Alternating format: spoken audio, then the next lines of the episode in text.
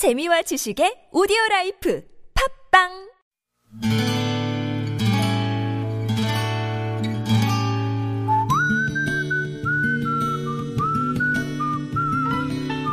여러분 기억 속에서 여전히 반짝거리는 한 사람. 그 사람과의 추억을 떠올려 보는 시간, 당신이라는 참 좋은 사람. 오늘은 서울시 중구 신당동에 사시는 박재성 씨의 참 좋은 사람을 만나봅니다.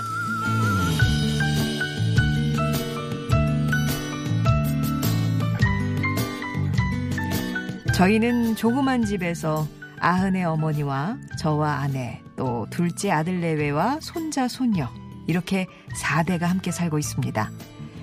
비록 집안 어딜 가든 혼자가 되기 힘든 상황이지만 또 그래서 북적이는 이 집이 뭔가 사람 냄새 가득한 것 같아 참 좋습니다. 오늘은 제 손녀 자랑 좀 하려고요.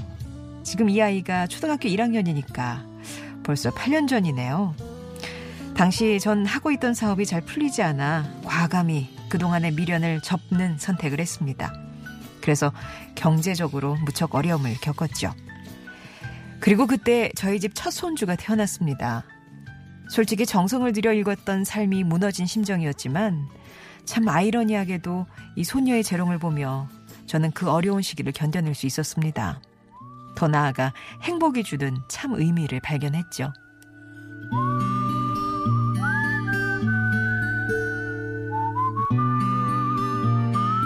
덕분에 저는 다시 일어나 경비 일을 시작할 수 있었습니다. 그러는 동안 둘째 손주가 태어났고 제게 행복을 주었던 손녀는 초등학생이 됐죠. 폭염이 기승을 부리던 지난 8월 초 어느 날이었습니다. 손녀 아이가 저에게 하바 내가 아이스크림 사줄게요 라고 하는 거였습니다. 저는 네가 무슨 돈으로 아이스크림을 사주냐며 웃었는데 아이가 학원에서 착한 일을 하고 상으로 받았다며 쿠폰 석 장을 꺼내 보이는 거였어요. 그날 저와 아내 그리고 동생까지 데리고 가서는 아이스크림 3개를 사주고 자기는 안 먹어도 괜찮다던 천사 같은 내 손녀 박하연 씨. 저는 당신이라는 참 좋은 사람이 가져다 준 기쁨으로 인생 이막을 풍요롭게 채우고 있습니다.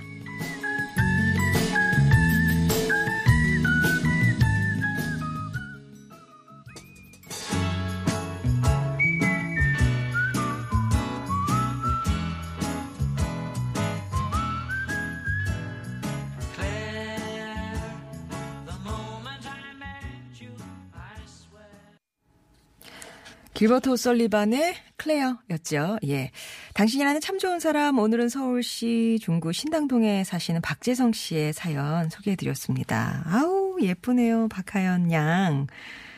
하연이가 그날 할아버지랑 할머니랑 28개월 된 남동생 찬웅이까지 이끌고, 예, 쿠폰으로 아이스크림을 사 먹을 수 있는 그 가게에 가서는 먹고 싶은 거 고르시라. 하. 예? 그랬대요. 근데 이제 4명이고 쿠폰은 3장이잖아요. 어쨌거나 이제 3장, 아이스크림 3개를 딱 골랐는데 거기 사이에 좀 비싼 게 있었는지 300원을 더 내야 한다. 슈퍼 아주머니가 그러셨고요.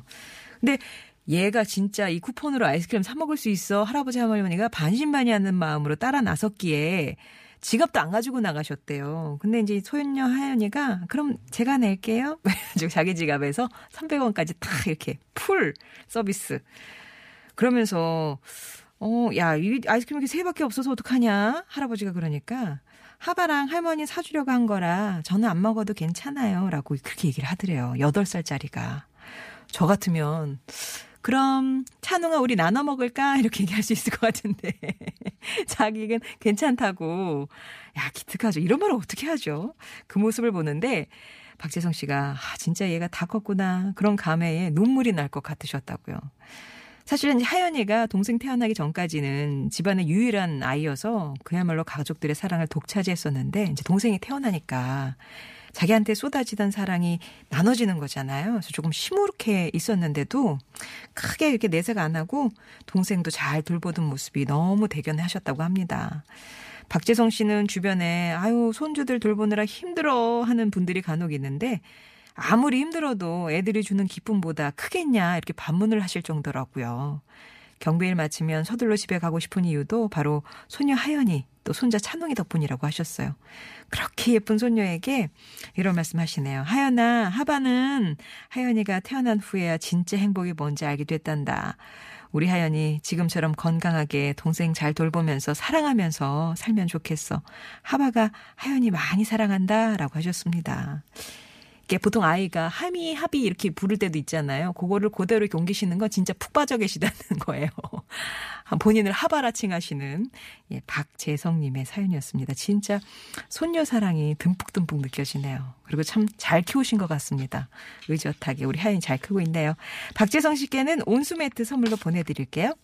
송정의 좋은 사람들 3부는 이렇게 여러분 추억 속에 당신이라는 참 좋은 사람 사연을 함께 합니다. 이렇게 눈에 넣어도 안 아플 예쁜 아이 얘기도 좋고요. 여러분 인생에 크고 작은 영향을 줬던 사람과의 소중한 얘기 나눠주세요. 당신 참여라고만 보내주시면 저희가 연락드려서 어떤 사연인지 이제 대화를 통해서 듣고 사연을 정리하도록 하겠습니다.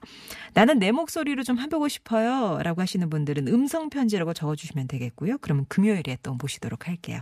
TBS 앱이나 50번 1호 문자 메시지 우물정 0951번 무료 모바일 메신저 카카오톡 이용하셔서 참여 의사만 밝혀주시면 되겠습니다.